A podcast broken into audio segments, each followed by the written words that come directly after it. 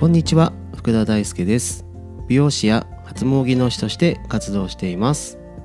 はい、というわけで、えー、今回はですね、まあ気温もだんだん暖かくなってきたり、えー、今ごがつなの、もうすぐ、えー、梅雨を迎えるっていう時に、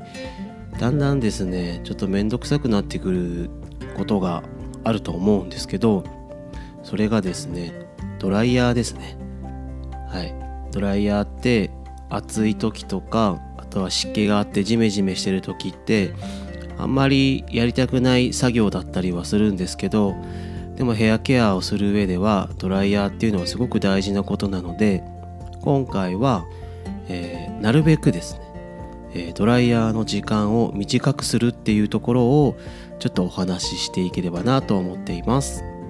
で、まあ以前もですね、あのドライヤーについてっていうのはちょっとお話ししたことが実はあったんですね。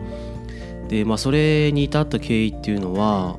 あの、まあ、ドライヤーの効果的なやり方っていうのもあったんですけど、それよりあのお風呂上がりにドライヤーをしないで自然乾燥で終わらせちゃってるっていう方が意外と多いっていう事実をですね、まあちょっととあるあの集まりのお話の時に聞いて結構衝撃だったっていうのがあるので、これはですね早めにお話しとかなきゃいけないなと思って、ドライヤーの話っていうのをさせてもらったんですけど、えー、これからですねめんどくさくなると思うんですよ。髪の毛が短い、えー、男性の僕でもやっぱドライヤーやっぱしないしたくないなって思う時はあります。まあ実際やりますけど、でそれが髪の毛が長い方になると余計なんかめんどくさくなって、なんか自然乾燥にしちゃったりとか、まあ、間違ったやり方であの早く終わらせちゃおうみたいな感じになる傾向があるということなので、えー、ちょっとその辺をですねお話ししていきたいなと思います。さて、それでは行ってみたいと思います。まずはうんと、まあ、タオルドライをしていくんですけど、その前に改めてもう一回髪の毛の水気を取りましょう。あの毛束キュッと握って 最, 最終的にこう髪の毛がちょっと出てくる、髪の毛から水が出てくると思うので、まあ、キュッとあんまりギュッてこう絞ってとか雑巾みたいに絞っちゃうとそれで傷んじゃったりするんで、軽くキュッと絞ってもらって水気を取ります。それからタオルをかぶってもらって、でそこからこう地肌と根元、髪の毛の根元の水分を拭き取っていきます。まあ、その時は、まあ、指の腹を使って、タオルの上からですね指の腹を使って、まあ、あんまりこうゴシゴシ強くやるっていうよりもちょっと小刻みにこう動かすような感じで、まあ、地肌と根元の髪の毛の根元の水分を取っていってください。でこう、まあ、髪の毛長い人は特にあの毛束を取ってそこをタオルで挟むようにして、ポンポンポンみたいな感じでこう叩くような感じで水気を取っていくっていう作業をしていってほしいなと思います。短い人はその最初の小刻みに動かしている時点、時点である程度水分が取れてくると思うので、あのそれぐらいで大丈夫だと思うんですが、髪の毛が長い人はさらにその後に毛先の方を、えー毛束にして、それをタオルで挟み込むようにしてポンポンっていう感じであの叩きながら、えー、と水分を取っていくっていう作業をしてください。えー、まあとりあえずそんな感じでタオルドライをしていただいて、まあ、ここからひと手間加えることによって早くなっていきますよっていう、まあ、ちょっと、まあ、裏技とは言いませんが、えー、とそんなやり方を何個か紹介したいと思います。でまず一つはあのまあ、フェイスタオルを準備してもらって、でそのフェイスタオルをですね頭にかぶせて、でそのかぶせた状態でドライヤーをかけるっていうやり方があります。でこのやり方はまず、えーと、もう一回改めてタオルを頭にかぶせることによってそのタオルが水分を吸収してくれるっていうのがまず一つと、でドライヤーを上からそのタオルの上からやることによってまあ、熱で髪の毛の水分っていうのは飛ぶんですけど、あのドライヤーであのタオルの水分も飛ぶ、飛ぶので、そうするとタオルがまた水分を吸収してくれるっていう、まあ、その繰り返しによってあの乾くのが早くなるっていうやり方があります。やり方としてはタオルをかぶせて、えー、タオルの上から熱を当てるパターン、もう一個はタオルをかぶせた状態でタオルの内側に風を当てて、まあ、普通にドライヤーやるみたいに乾かすっていうやり方をするとあの乾くのが早くなります、まあ、そんな感じでタオルをかぶせたやり方っていうのがまず一つと、あともう一個があのドライヤーする前にあの、まあ、タオルドライでやっぱ水分って完全には拭き取れないと思うんですけど、さらにそこから水分を拭き取るために、えー、ティッシュを使うんですね。ティッシュって水分をやっぱすごい吸い込んでくれるので、まあ、毛先の方とか特に水分が残りがちなところをこうなんかティッシュで挟んで取るとか、あとはですねキッチンペーパーキッチンペーパーの方がよりこう水分を吸ってくれるプラス、ティッシュだとこうあの水分を吸いすぎるとボロボロになって髪の毛がこうティッシュまみれになってしまうっていう、そういう大惨事もあるので、まあ、できればキッチンペーパーの方がよりおすすめかなって感じはするんですけど、キッチンペーパーで、えー、髪の毛を挟んでこう水分を、えー、吸い取るっていう作業をしていただくと、さらに水分が取れた状態からドライヤーが始まるので、えー、ちょっと乾きが早くなるっていうのがあります。まあ、今のはお家にあるものでできるっていうやり方なんですけど、やっぱり何年前からですかね、あのドライヤー早く終わらせたいっていうニーズってやっぱ世の中であるようで、そのドライヤーの時間を短くできますみたいな商品って結構いろいろ売ってて、まあ、まだご存知じゃない方にもあのもういるかと思うので、ちょっとご紹介していければなと思います。まずはもう何でしょうね、あのひゃく均とかでもダイソーとかああいうとこでも売ってる商品で、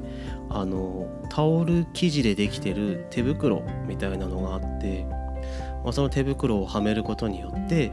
まあ、タオル生地が水分を吸い取りながらドライヤーができると、まあ、さっきそのドライヤーをかぶせてやりましょうっていうやつの手袋版みたいな、なんかそういう商品結構人気ですよね。なんかその辺があの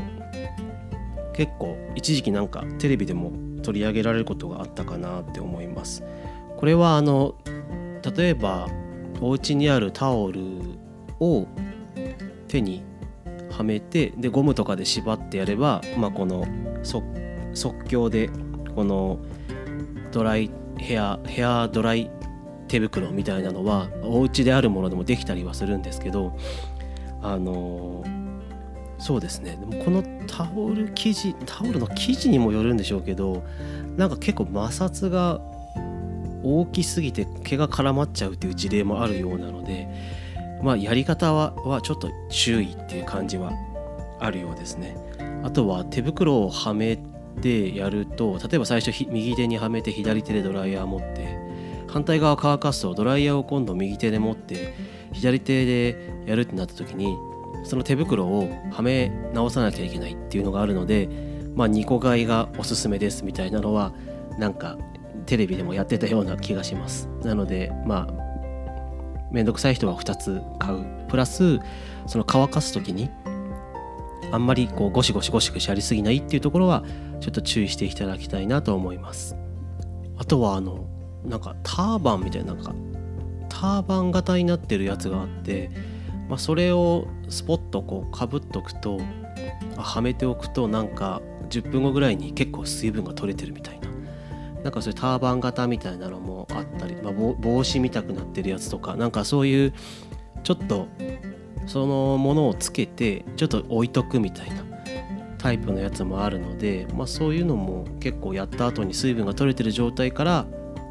えー、ドライヤーがスタートすると早く乾くっていうパターンもあったりしますね。まあ、これお家であるものであると、単純にタオルをかぶった状態でしばらく過ごすっていうのもまあ一つのやり方だとは思うんですけど、まあ、それ専用のターバンとか、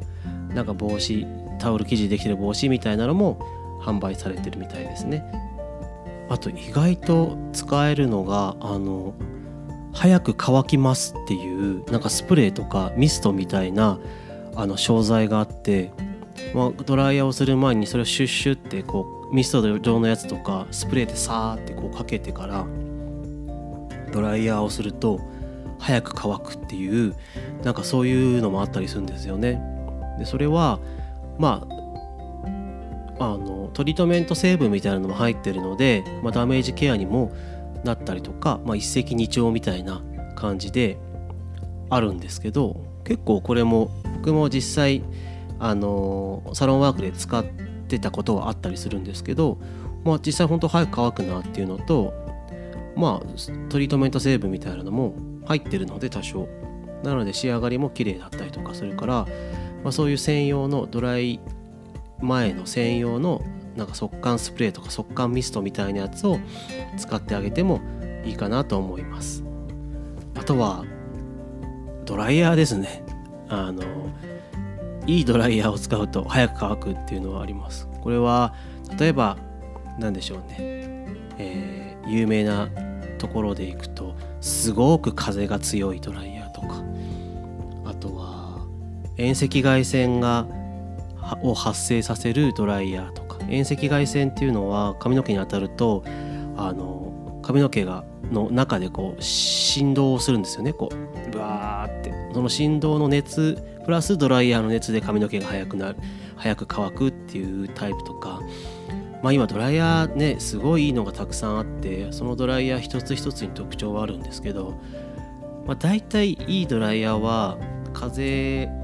強かったり強くなくても、その遠赤外線とか髪の毛の内部からなんか乾かしやすくなる作用みたいなのがあるドライヤーがあったりするので、あのそういうのでもいいですよね。まあこれはちょっとお高くつくかもしれないですけど、なんかいろいろ言い回しはありますけど、なんか髪の毛もドライヤーを知る時点であのトリートメントをしているような仕上がりとか、ドライヤー自体がもう美容器具みたいな、なんかそういう感じであのもうなんでしょうね、メーカーさんとしては、うん、とそういう位置づけであの今ドライヤーとかコテとかストレートアイロンとか全部そうですけど、なんかもう一つの美容器具としてあの作っているっていう、なんかそういう流れもあったりするので、前だとドライヤーイコールなんか傷むとかアイロンとかコテもそうですけど、でも今ってやればやるほど逆に髪の毛良くなるみたいな、なんかそういうものが多かったりするので、まあちょっと長い目を見て、まあ、投資するのは全然ありかなと、まあ、ドライヤーの性能についてはいろいろ語ればキリがないんですけど、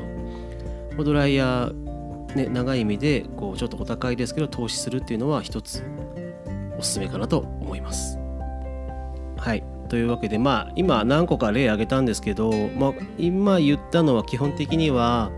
あのはやなるべく早く乾かすっていう意味であのお伝えしたんですけど、それプラス例えば仕上がりを良くしたいとか、まあ、艶出したいとか、なんかそういうところに関しては以前ドライヤーについてっていうあの配信をしてるので、そちらと一緒に聞いていただけると早く乾いて、しかもなんか仕上がりもいい感じみたいな、なんかそんな感じになっていくと思うので、よかったらそっちも聞いてみてください。というわけでこれからもですね、あの皆さんに有益な役に立つ情報っていうのを配信していきたいと思いますので、えー、チャンネル登録フォローよろしくお願いします。というわけで福田大輔でした。今日もありがとうございます。